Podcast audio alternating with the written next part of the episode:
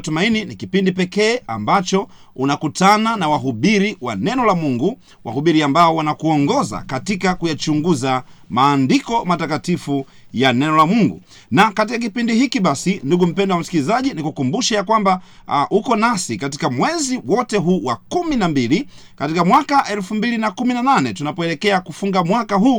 Uh, uko nasi uh, watumishi wako uh, mchungaji Dominic Mapima pamoja na mhubiri mwenzangu hapa mwinjilisti Godfrey Machota uh, tukiwa chini ya udhamini wa vijana Uh, pamoja na wanafunzi niseme, nitumie lugha hiyo, wanafunzi wa vyuo vikuu na vyuo vya kati ambao katika umoja wa, wa, wa chama kinachoitwa uh, TUCASA. Uh, wanafunzi hawa wameona ni vyema basi wanapomaliza mwaka huu waweze kumaliza mwaka huu kwa kubariki maisha yako kupitia mahubiri maalumu ambayo yanarushwa kwa mwezi mzima huu wa kumi na mbili uh, katika mwaka elfu mbili na kumi na nane tunapokwenda uh, kuhitimisha mwaka huu kwa kishindo cha aina yake. Na nichukue fursa hii tena kukaribisha maana tuko studioni tena leo kuweza kusonga mbele na, na, na mchaka mchaka huu wa chambuzi na mchaka mchaka huu pia wa mafundisho haya uh, kupitia hotuba zetu ambazo uh, zimekuwa na kichwa cha pekee sana uh, kichwa kinachosema tuchunguze imani, imani. Uh, na naamini kama ulitufuatilia tangu tulipoanza siku ya juzi katika mahubiri haya tumeanza kutendea haki kichwa hiki cha tuchunguze imani, Imani. Na, na tumeanza tumeanza uh, kuangalia na, na kama utakumbuka vizuri katika siku ya jana uh, tulianza pia kuangalia uh, chimbuko la imani ama tulianza kuangalia uh, chanzo cha, imani. ambapo jana tuliona ya kwamba chanzo cha imani kinadhihirishwa kwenye kitabu cha Warumi. Katika Warumi sura ile ya kumi inasema ya kwamba basi imani chanzo chake ni kusikia, kusikia. na kusikia huja kwa neno la Kristo. Nikanukuu hata katika Biblia yangu ya Kiarabu ambayo inasema alimani sababu al-asma wal asma hujaha bikalimati lmasiha. Imani chanzo chake ni kusikia na, Na kusikia, kusikia huja, huja kwa neno la Kristo. Kwa hivyo tuliona katika siku ya jana na tukaona ya kwamba kwa kuwa chanzo cha imani Biblia inasema ya kwamba ni kusikia, na anasema ya kwamba kusikia huku huja kwa neno. Naomba uzingatie hilo ah, hilo tamko katika andiko la Warumi, anasema na kusikia huja kwa neno la Kristo, huja kwa neno la Kristo. Kwa hivyo tukaanza jana kuangalia msingi wa hili neno e, tukasema kama imani chanzo chake ni kusikia na kusikia huku huja kwa neno kumbe basi imani inajengwa kutokana na mafundisho ya neno la mungu na jana tukaona uh, tukaanza kuangalia basi nafasi ya neno la mungu katika kuumba imani. Na tukaanza kuangalia pia mamlaka ya neno la mungu ambako tuliona uh, ya kwamba neno la mungu linafanya sehemu kubwa katika kuumba imani kwa mwanadamu uh, kwa njia mbalimbali. Tukaona ushahidi wa maandiko kadhaa kitabu cha matendo sura ya 26 pale aya 28 tukaona mojawapo ya, ya, ya watu mashuhuri katika wakati huo aliyekuwa anaitwa mfalme agripa alipokuwa akizungumza na mtume paulo mm. ndipo paulo akahubiri injili kwa mfalme agripa. Na alipohubiri injili kwa mfalme agripa na akaanza kufafanua kweli za neno la mungu ndipo mfalme agripa akasema ya kwamba je paulo kwa maneno haya machache unataka kunifanya mimi niwe mkristo ndipo paulo akasema ya kwamba sio wewe tu. Hata na familia yako nayo. na, na, na ufalme mzima. Na, na ufalme mzima. Kwa hiyo tunaona ya kwamba uh, katika msingi wa biblia tunaona ya kwamba hubiri ambalo lilitolewa na paulo kwa agripa ama neno la mungu ambalo lilihubiriwa na paulo kwa agripa lilizaa matokeo ya imani matokeo ambayo yalimpa sababu agripa kuona ya kwamba kuna wajibu ama kuna hatua ya kuchukua kutokana na ujumbe ambao aliupata kwa mtume paulo. Tukaona ya kwamba kumbe ni kweli imani inatokana na neno la mungu. Kwa hivyo neno la mungu ndio chanzo cha kuumba imani.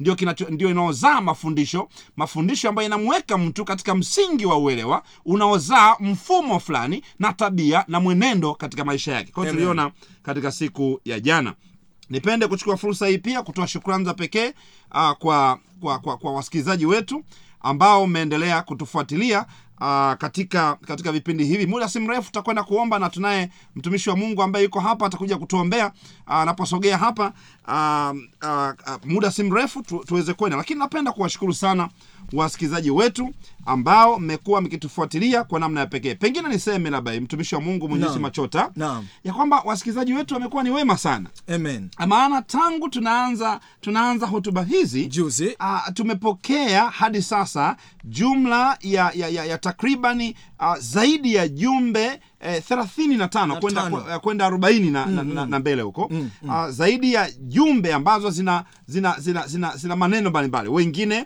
wametuma maswali. maswali yao mm. na, na, na kuna wengine wameleta hitaji la maombi, maombi. maalum Mm. na, na kuna wengine hata wametoa mrejesho wa, wa namna wanavyobarikiwa Na kupitia haya. hotuba na chambuzi hizi ambazo zinafanyika kupitia kipindi cha tuchunguza imani mm. katika miale ya, Ya matumaini, matumaini. Aa, basi nichukue fursa hii kukaribisha tena aa, lakini aa, nitakupatia namba yetu ya simu ambayo tumekuwa tukiitumia uh, kwa ajili ya mawasiliano uh, kwa ajili pia ya kuwasiliana nasi uh, kwa lolote ambalo uh, utahitaji ufanuzi kutoka kwetu.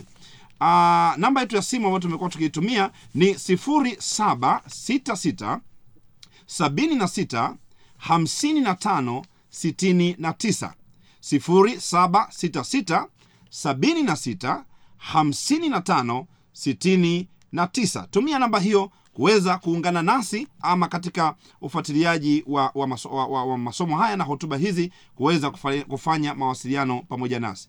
Basi nichukue fursa hii kuweza kumkaribisha mjumbe mwakilishi kutoka a, katika umoja wa wanafunzi wa vyuo vikuu na vyuo vya kati ambaye atakwenda kutuombea lakini atajitambulisha jina lake na nafasi yake pia na kisha atatuombea tunapokwenda kuanza mchaka mchaka wa chambuzi. Na punde baada ya kumaliza na baada ya kurudi studio na kupata wimbo tangulizi ama hotuba tangulizi kwa njia ya nyimbo moja kwa moja nitakueleza leo tunakwenda katika uchambuzi wa mada gani katika mwendelezo wa mada ambayo tuliishia nayo katika siku ya jana. Amina. Kwa majina naitwa misana mshola ni mwazini mkuu kwa ngazi ya tukasa kwa union. Nipende kuwakaribisha katika kipindi chetu cha leo na tunapoanza tuweze kufunga macho tuweze kuomba. Baba wa mbinguni tunakushukuru tena kwa fursa uliotupatia. Tunasema asante kwa siku hii ya leo. Tunaalika roho wako akaweze kuwa pamoja nasi akaweze kutupatia kuweza kuelewa yale atakayoongelewa kwa siku ya leo. Ukae nasi kuanzia mwanzo huu hadi mwisho wa vipindi hivi na katika jina la yesu amina Amina. Amen.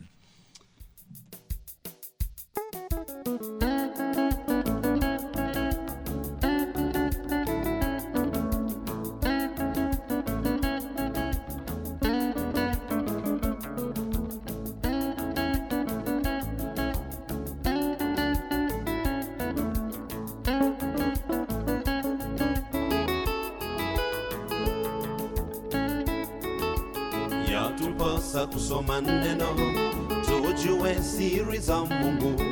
Neno lake liko bayana lafunua mapenzi yake. Yatupasa kusoma neno tujue siri za mungu. Neno lake liko bayana lafunua mapenzi yake. Bibilia ni taa ya miguu yangu mimi ni ya miguu yangu mimi ni mwangaza wa njia. Njia yangu ya wokovu. Ni mwangaza wa njia. Njia yangu ya wokovu. Bibilia. Ni taa ya miguu yangu mimi bibilia ni taa ya miguu yangu mimi ni mwangaza wa njia njia wokovu ni mwangaza wa njia njia yangu ya wokovu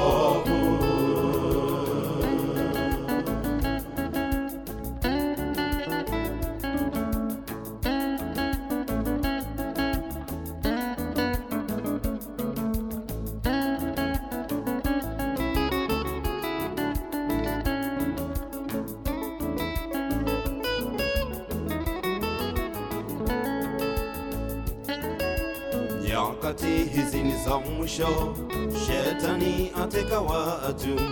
Wapendwa sasa tuamke. Sote tuchunguze neno nyakati hizi ni za mwisho. Shetani ateka watu. Na mpendwa msikilizaji uh, asante kwa ajili ya studio pia asante kwa ajili ya wimbo huu wa utangulizi uh, nyakati hizi ni za mwisho shetani anateka watu Anateka watu. E, wapendwa sasa tuamke tuchunguze neno, Neno la la mungu, Mungu. Uh, ndio ujumbe huo wa nyimbo yetu tangulizi hiyo ambayo inakualika na kupatia hamasa ya kuweza kuungana nasi katika vipindi hivi vya miale ya matumaini lakini hususan katika uchambuzi wa mada inayozungumzia juu ya tuchunguze, Tuchunguze imani. imani. basi nichukue fursa hii kukaribisha ndugu mpendwa msikilizaji aa, lakini kabla hatujaanza mchaka mchaka wa uchambuzi wa mada ya leo aa, kabla sija kujulisha hapa punde mada ambayo tunakwenda katika uchambuzi wake leo aa, nianze tu kwa, kwa, kujulisha ya kwamba tuna, tunaamini kwamba watu wengi wangetamani kubarikiwa na vipindi hivi mm. na hivyo kama umepata fursa ya kufungulia redio yako hebu fanya jambo la busara katika no. muda huu uh, ingia tu katika uwanja wako wa message katika simu yako mtumia rafiki yako na ndugu na jamaa yako mwambie aweze kufungulia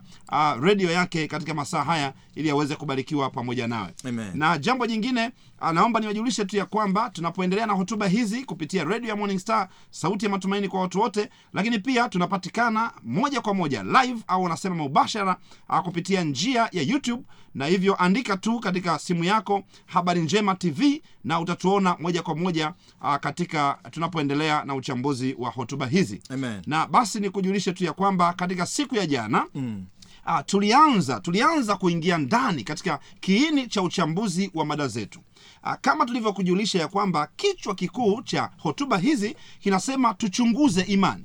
Kwa hivyo katika siku ya jana tulianza kuangalia ya kwamba hii imani ambayo tunakwenda kuichunguza hii imani ambayo tunakwenda kuipembua hatua kwa hatua a, chanzo chake hasa ni kitu gani? gani? na tukaenda kwenye kitabu cha warumi sura ya kumi mstari wa kumi na saba ambako biblia anasema basi imani chanzo chake ni kusikia na kusikia huja kwa neno la La kristo. Kwa hivyo jana tukakubaliana hapa ya kwamba kumbe basi imani chanzo chake inaumbwa kutoka katika mafundisho.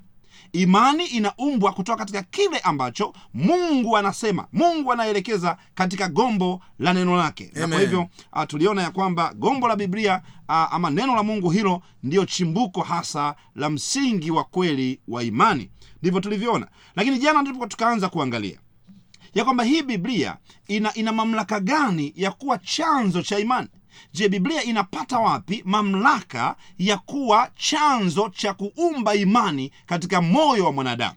Ndipo tukaona ya kwamba mamlaka hiyo ya biblia inatokana na ukweli ya kwamba kitabu hicho ni kitabu ambacho mungu alikifunua mwenyewe mungu alitamka mwenyewe na akawafunulia manabii ambao waliandika na kuweka rekodi na kumbukumbu za maneno hayo katika magombo ya vitabu ambayo yametupa- yamefanya leo tuwe na gombo la kitabu cha biblia. Kwa hivyo ni sauti ya mungu mwenyewe. Kwa hiyo tuliona hiyo ah, ndiyo mamlaka pekee ya neno la mungu ama biblia. Leo katika uchambuzi wetu tulio nao tunapoendelea mbele katika kuchunguza imani ndipo tunakuja na swali linalosema je tunaweza kuiamini Biblia? Hiyo ndio swali la msingi. Je tunaweza kuiamini biblia? Na moja kwa moja nimkaribishe mhubiri mwenzangu hapa mtumishi wa mungu mwinjilisti godfrey machota aweze kuanza na mchaka mchaka wa uchambuzi huo kuangalia je tunaweza kuiamini biblia? Na ni sababu zipi ambazo zinaweza kutusaidia kujua ya kwamba tunaweza kuiamini biblia? Bwana asifiwe rafiki yangu ambaye unanisikiliza sasa hivi kando ya redio yako amina. Tukiwa tunaendelea na mchaka mchaka huu ni, ni msingi ku, kujibu swali hili la msingi sana ya kwamba je tunaweza kuiamini biblia? Jana tulianza kuangalia na biblia ikatueleza yenyewe kwamba yenyewe ni ya kuaminika kwa vile ilivyovuviwa pengine tusome fungu moja ambayo jana tulilisoma ili tumkumbushe msikilizaji wetu namna ambavyo biblia inajisema ya kwamba yenyewe ni ya kuaminika kwa sababu imetoka kwa mungu mwenyewe.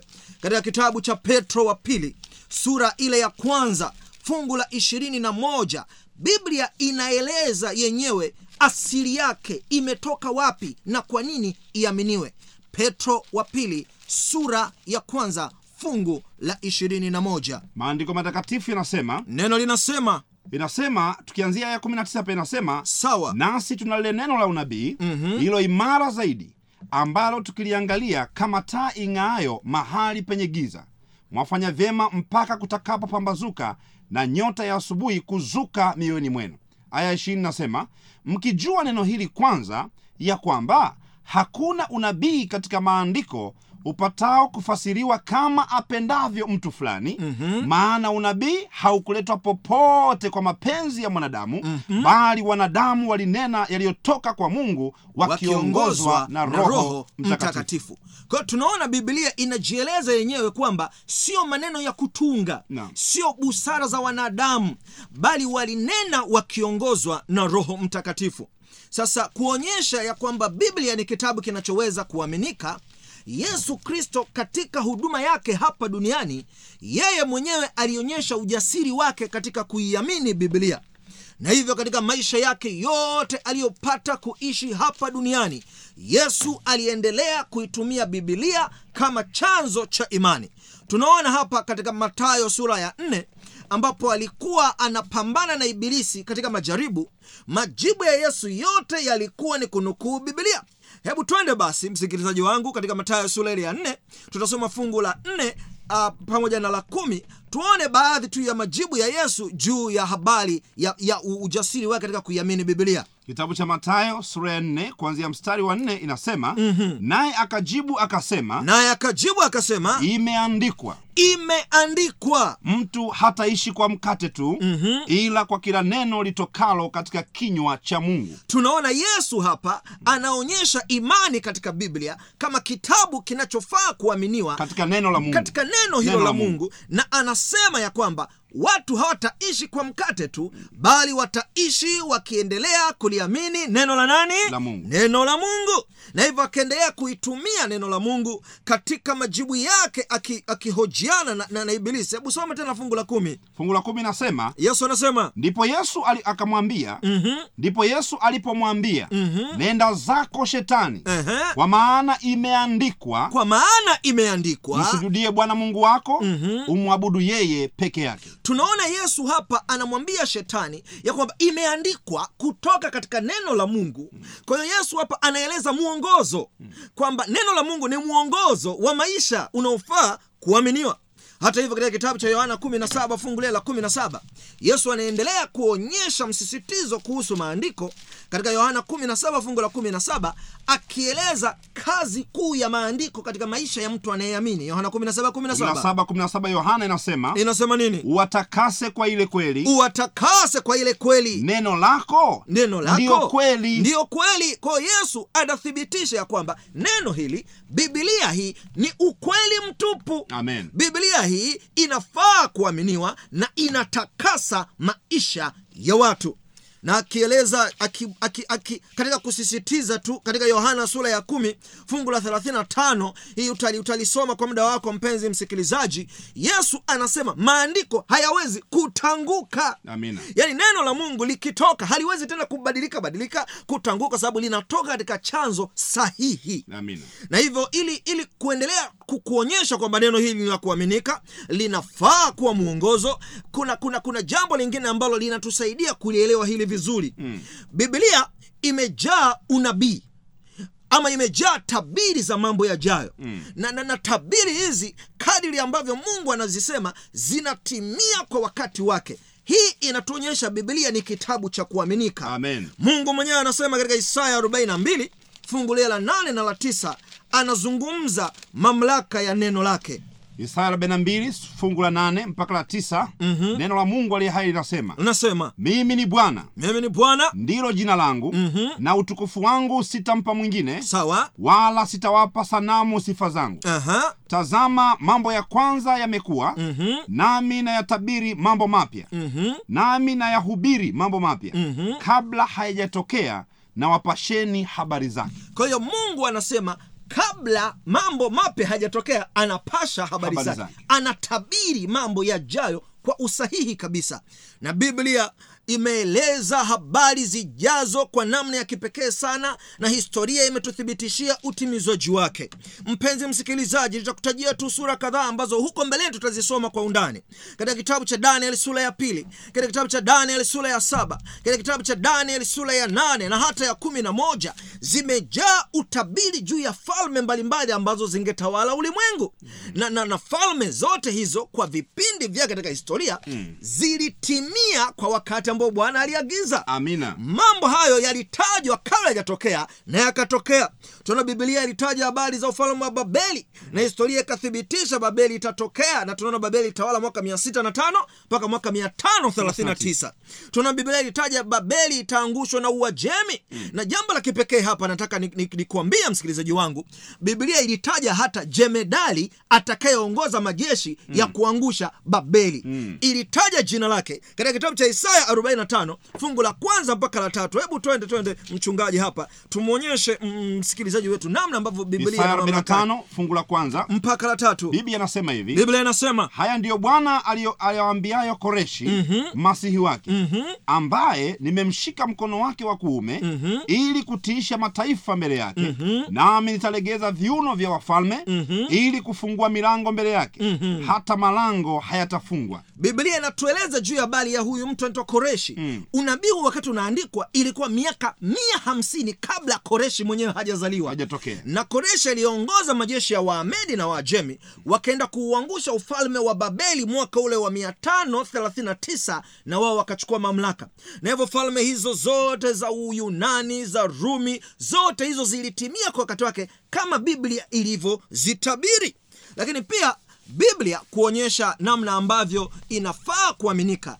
Uh, tunaona katika, katika, katika wakati wa yesu yesu alitabiri katika luka 21 fungu la 25 na 26 juu ya wakati huu wa mwisho na habari za majanga ya asili kuongezeka. Hebu soma mchungaji hapo luka 21 fungu la 25 na 26 msikilizaji wetu asikie mambo haya makuu ambayo yanathibitisha mamlaka ya biblia neno la mungu aliye hai inasema luka 21, Luka 21, 25, mstari wa 26. 25 inasema Naam. tena kutakuwa na ishara katika jua Aha. na mwezi na nyota mm-hmm. na katika nchi dhiki ya mataifa mm-hmm. wakishangaa kwa uvumi wa bahari mm-hmm. na msukosuko wake naam watu wakivunjika moyo mm-hmm. watu wakivunjika mioyo kwa hofu mm-hmm. na kwa kutazamia mambo yatakayoupata ulimwengu yesu alikuwa anatoa utabiri wa matukio makubwa ya siku za mwisho hmm. habari ya, ya, ya, ya, ya ishara katika nyota katika jua mambo ya majanga ya asili mafuriko makubwa masunami matetemeko mambo ambayo tunayaona hivi sasa. Na, na mpenzi msikilizaji kama anasikia ana- ana- anafuatilia mambo haya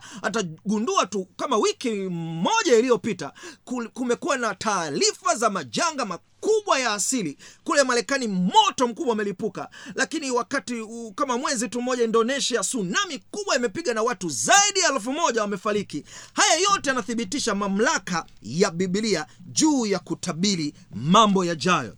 Lakini pia habari ya unabii wake kutimia tunaona ya kwamba biblia ilitabiri mwaka tarehe na saa ambayo kristo angekufa msalabani yaani wachunguzi wa biblia katika unabii wa daniel sura ile ya 9 26 na 27 na kutoka 12 fungu la 6 unabii ulieleza mwaka tarehe hadi muda ambao kristo angekufa pale msalabani.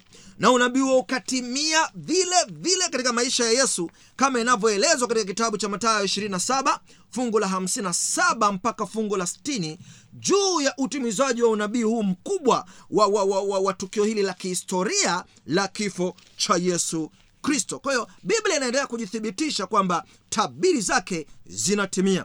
Lakini jambo lingine ambalo lina, linafanya biblia iwe ya kuaminika ni, ni muujiza huu wa umoja katika biblia. Muujiza wa umoja utasema unamaanisha nini? Wapendwa wasikilizaji msikilizaji unayenisikiliza biblia ni mkusanyiko wa vitabu. Biblia imesheheni vitabu jumla 66 agano la kale lina vitabu 39 na agano jipya lina vitabu 27 jambo la kipekee katika agano la kale katika hizo hizo hizo hizo hizo hivyo vitabu 39 no. kuna sura 929 wakati agano jipya ukikuwa na sura mia mbili na sitini. Mm. na, na jumla ya mafungu ya agano la kale na jipya ni mafungu elfu thelathini na moja na mia moja na mbili jambo la kipekee katika mafungu hayo yote yaliyoandikwa na watu wa kada tofauti watu zaidi ya 40 miongoni humo kulikuwa na makuhani madaktari mitume manabii wasomi wa kada mbalimbali watu wa kawaida walioandika mafungu hayo kwa zaidi ya miaka 1500 ukweli wa kushangaza ni kwamba yanapatana kwa umoja mkamilifu na hakuna hata moja linalopinga mengine. Amina. Na hilo inanifanya imani yangu ikazwe katika biblia. Hebu hebu hebu tumsomee msikilizaji wetu zaburi 89 fungu la 34 tuone mungu anavyozungumza kuhusu neno lake namna lilivyokuwa la kuaminiwa lisilobadilika ambalo linafaa kuwa mwongozo katika maisha ya wanadamu. Zaburi 89 mm-hmm. fungu la 34 ndiyo biblia anasema hivi naam. Mimi sitalihalifu agano langu naam. sita- sitalibadili neno langu lilotoka midomoni mwangu. Mm. biblia inatuambia mungu hatalihalifu agano lake wala kubadili neno lake. Hii inatudhihirishia umakini na, na, na namna ambavyo biblia inafaa kuaminiwa. Ndugu msikilizaji sasa pengine swali ambalo unaweza kuwa unajiuliza kuhusu biblia. Je wanasayansi? Je historia? Je vitabu mbalimbali? Vinazungumza nini kuhusu biblia? Sasa nimkaribishe mchungaji pastor dominic mpima atueleze kuhusu habari hiyo asante sana ndugu mtumishi wa mungu mwinjilisti godfrey machota na msikilizaji ambaye unafuatilia hotuba hizi za tuchunguze imani na leo tukiwa na mada ndogo mada ambayo inasema je tunaweza kuamini biblia mm. tunaweza kuiamini biblia mtumishi wa mungu mwinjilisti machota ameingia kwa kina ameangalia jinsi ambavyo biblia inavyotoa tabiri mbalimbali mbali, na tabiri hizo ambazo zinatolewa zina matokeo yake zinakuja kutimia. Kutimia. Na hiyo ni ishara ya juu sana kuonyesha ya kwamba um, uh, kinywa kilichotamka kinywa kilichonena ni kinywa cha mungu aliye hai. Amen. Ni kinywa cha mungu mwaminifu. Kwa hivyo tunaweza kusema kwa ujasiri kabisa ya kwamba biblia ni kitabu kinachoweza kuaminiwa. Amen. Lakini katika swali hili ambalo limekuja hapa mtumishi wa mungu mwenyezi machota ameingia katika swali hili mm. na kuweza kuangalia ushahidi mwingine. Mm-hmm. e, ushahidi ambao unaendelea kukaza hoja mm. ya kwamba biblia ni kitabu kinachoweza kuaminiwa. Kuaminika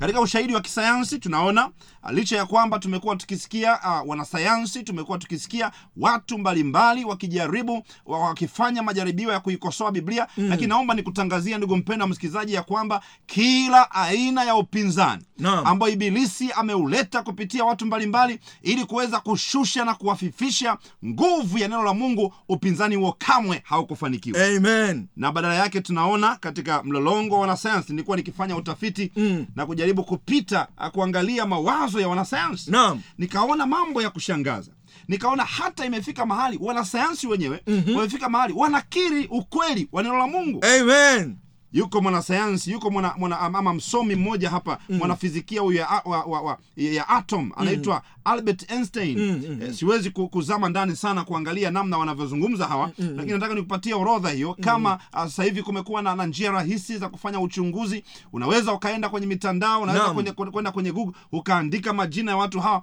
na ukaona namna wanavyoeleza mawazo yao kumuhusu mungu mm. uh, baba wa fizikia ya atom albert einstein naye mm-hmm. alifika mahali akakiri juu ya ukweli wa neno la mungu. Amen. Mtaalamu wa elimu ya sayansi ya maisha ya viumbe hai mambo ya physiology yanaitwa Iwan Paulo Aha. naye ukienda uka- na na uka- ukasikiliza mawazo yake kuhusu mungu naye anakiri ukweli wa biblia amen Ah, mwanzilishi wa nadharia ya quanta max planck mm, mm. naye pia mm, ukisoma habari zake naye utaona ya kwamba naye anakiri ya kwamba kila muujiza na kila matendo makuu yanayoonekana katika dunia hii mm, mm. ni ch- chanzo chake ni mungu mwenyewe Amen. na Na- anathibitisha ya kwamba kweli za neno la mungu zinapodhihirisha uh, juu ya uumbaji wa mungu mm. juu ya namna mungu alivyotenda mambo yake hazidanganyi bali zinasema uhalisia wa mambo ya kwamba yuko mungu duniani amen na, na quantum theory ni moja kati ya sayansi za hali ya, juu, ya juu. sana katika ulimwengu wetu sasa hivi kwa hivyo max planck anatambua ya kwamba kama biblia inavyokiri mm. ukweli juu- inavyoeleza ukweli juu ya mungu biblia haijakosea.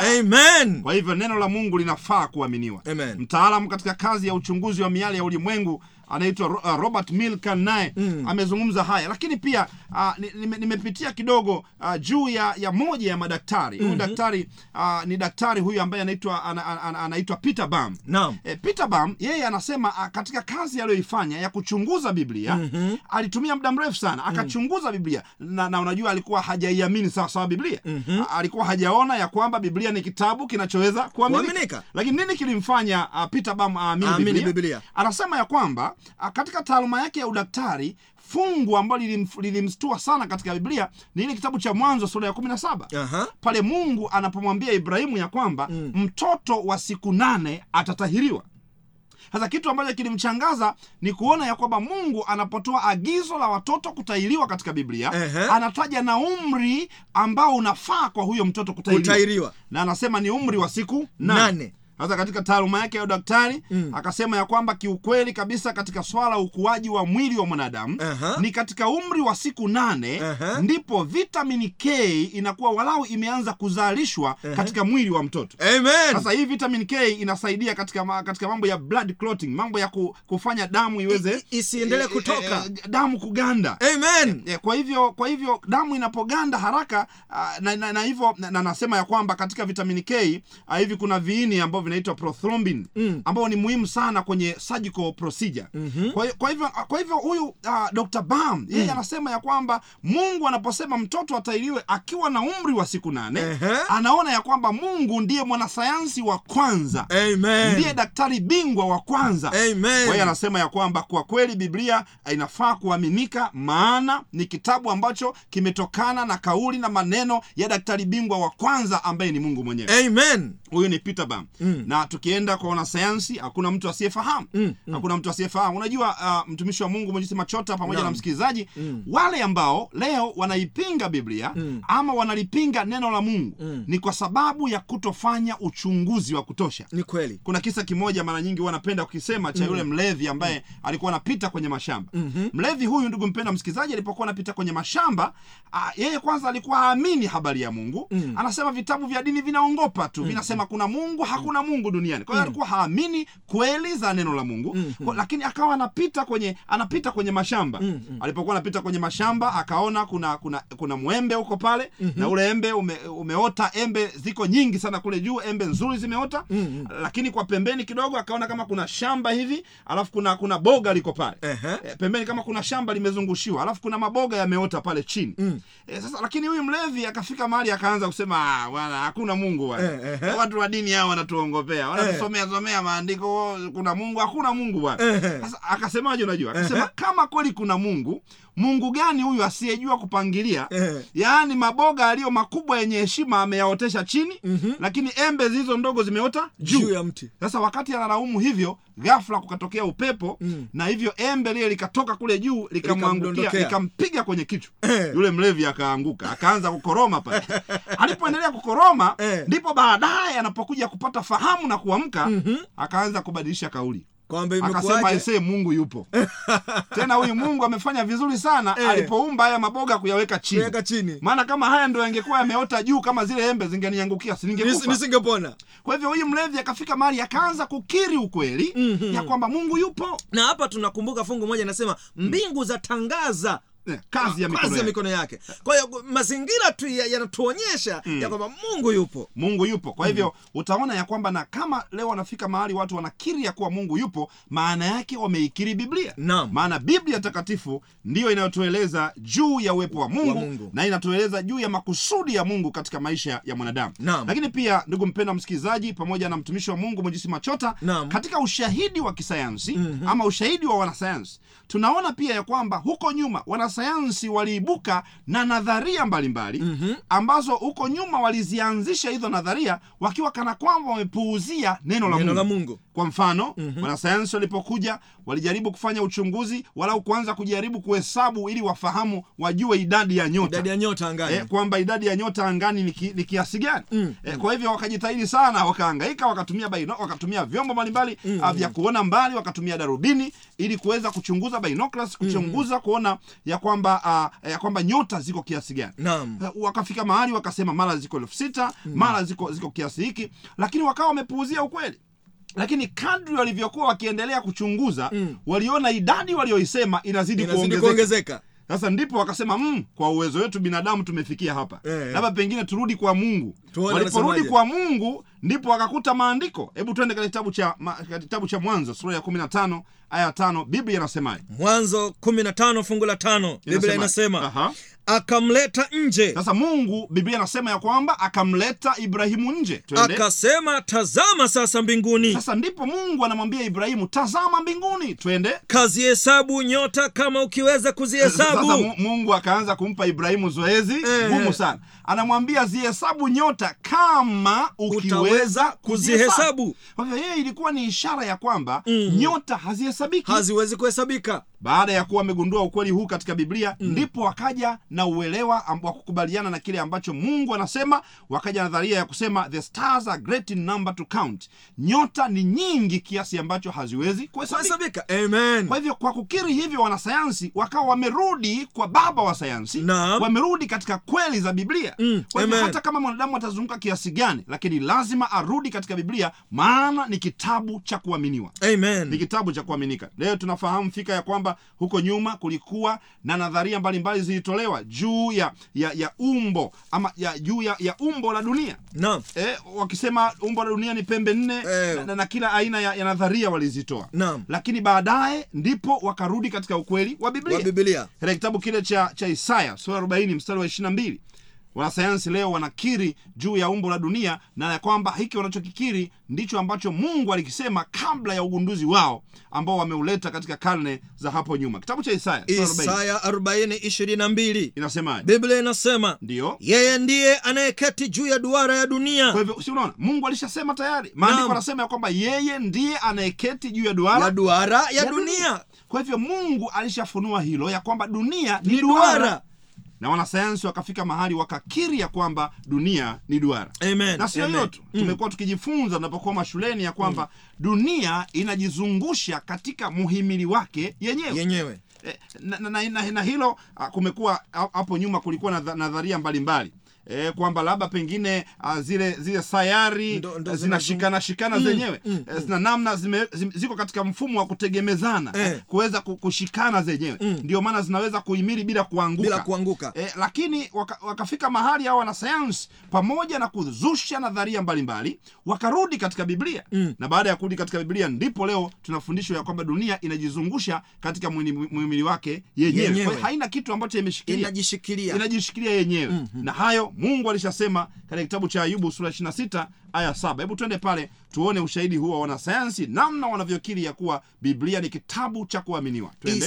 Ayubu 26 fungu la saba. Ndiyo. Yeye hutandaza kaskazi juu ya nafasi isiyo na kitu. Hivyo ndivyo maandiko yanavyosema. Biblia anasema yeye mungu hutandaza kaskazi juu ya nafasi isiyo na kitu. Isiyo na kitu. Aha. na kuutundika ulimwengu Ndiyo. pasipo kitu. Anasema mungu ndiye hutundika ulimwengu pasipo kitu. Kitu. Kwa hiyo tu, tu, mchungaji tu, tumeona hapa umetuambia uh, shahidi hizi nzito kabisa zisizoweza kuepukika za kisayansi juu ya ukweli wa biblia na sasa msikilizaji ametupata ame, ame, ametupata na ameelewa vizuri juu ya kweli hizi swali ambalo sasa linabaki la mwisho la msingi je ninawezaje kujisoma kuisoma na kuielewa Biblia? biblia takatifu ili uweze kuisoma na kuielewa mm. kuna kanuni za msingi na naomba nikutajie kwa haraka tunapoelekea ukingoni baada ya kuwa tumefunua ukweli huu juu ya biblia kama kitabu kinachoweza kuaminika. Jambo la kwanza kabisa ikiwa umetamani kujifunza biblia mm. kanuni ya kwanza jifunze biblia ukiwa na moyo wa maombi. Amen. Ukiyaendea maandiko matakatifu kwa moyo na mawazo ya maombi mawazo yaliyofunguliwa kwa maombi basi biblia hiyo itageuka kuwa mawasiliano yako na mungu. Amen. Kwa hiyo hiyo ni kanuni namba moja. Naam. lakini kanuni namba mbili soma biblia kila siku ama uh, unatakiwa kujifunza kila siku ili uweze kupata nguvu katika maisha yako kila siku uweze kukutana na mawazo ya mungu Amen. soma biblia kila siku Amen. na kanuni namba tatu unapoisoma biblia iache biblia ijieleze yenyewe hiyo unapokuwa unasoma biblia iache jieleze yenyewe. Kwa lugha nyingine ni kwamba usi, usiweke mawazo, Mawazo yako. na ndicho ambacho tutakifanya kwa muda wa mwezi mzima katika chambuzi katika vipindi hivi vya tuchunguze imani tutaacha mawazo ya biblia yaseme. Yajieleze yenyewe. Kwa hivyo unapaswa kuacha biblia ijieleze yenyewe. Na hivyo jiulize na unaposoma pia jiulize mwandishi huyu wa biblia kwa kuandika neno hili anakusudia nini katika maisha yangu? Amen. Ni ujumbe gani ambao mungu anata, anakusudia katika maisha yangu? Amen. Hiyo ni kanuni namba tatu. Kanuni namba nne unaposoma biblia soma biblia kwa kufuata somo ama linganisha andiko kwa andiko. Kwa lugha nyingine utasoma agano jipya lakini utaenda katika agano la kale. Utasoma agano la kale utaenda katika agano jipya. Nenda ukasome katika kitabu cha luka sura 24 aya 44 pale utaona ya kwamba hiyo ndiyo kanuni ambayo hata yesu mwenyewe aliitumia alipokuwa akihubiri neno la mungu. Maandiko yanasema ya kwamba akasoma aka, aka maandiko katika agano la kale katika vitabu vya manabii na akaeleza mambo yanayomhusu yeye mwenyewe. Naam hebu soma andiko hilo luka tunapomalizia. 24:44 inasema kisha akawaambia Ndiyo. haya ndiyo maneno yangu niliyoambia nilipokuwa nikali pamoja nanyi Ndiyo. ya kwamba ni lazima yatimizwe yote niliyoandikiwa katika torati ya musa Mm. na katika manabii Mm. na zaburi ndipo akawafunulia ina, inatosha tu. Anasema au malizia hapo mwishoni. Ndipo akawafunulia akili zao wapate kuelewa maandiko. Ndio maandiko yanavyosema. Kwa hiyo yesu ili watu wapate kuelewa maandiko akaangalia katika vitabu, vya- vitabu vya manabii akaangalia katika zaburi akaangalia katika vitabu vyote vya agano la kale. Kwa hivyo soma biblia kwa kulinganisha maandiko. Alafu jambo jingine kanuni ya tano usiongeze wala kupunguza unaposoma hayo maandiko. Ufunuo sura ya 22 ya 18 inasema yeyote atakayeongeza mungu atamwongezea mapigo. Lakini ya mwisho zingatia kanuni za lugha ambazo zimetumika katika biblia. Kuna nukta kuna alama za mkato kuna herufi kubwa herufi ndogo. Kwa hiyo zingatia hayo utaweza kuelewa kile ambacho biblia inakusudia katika maisha ya mwanadamu.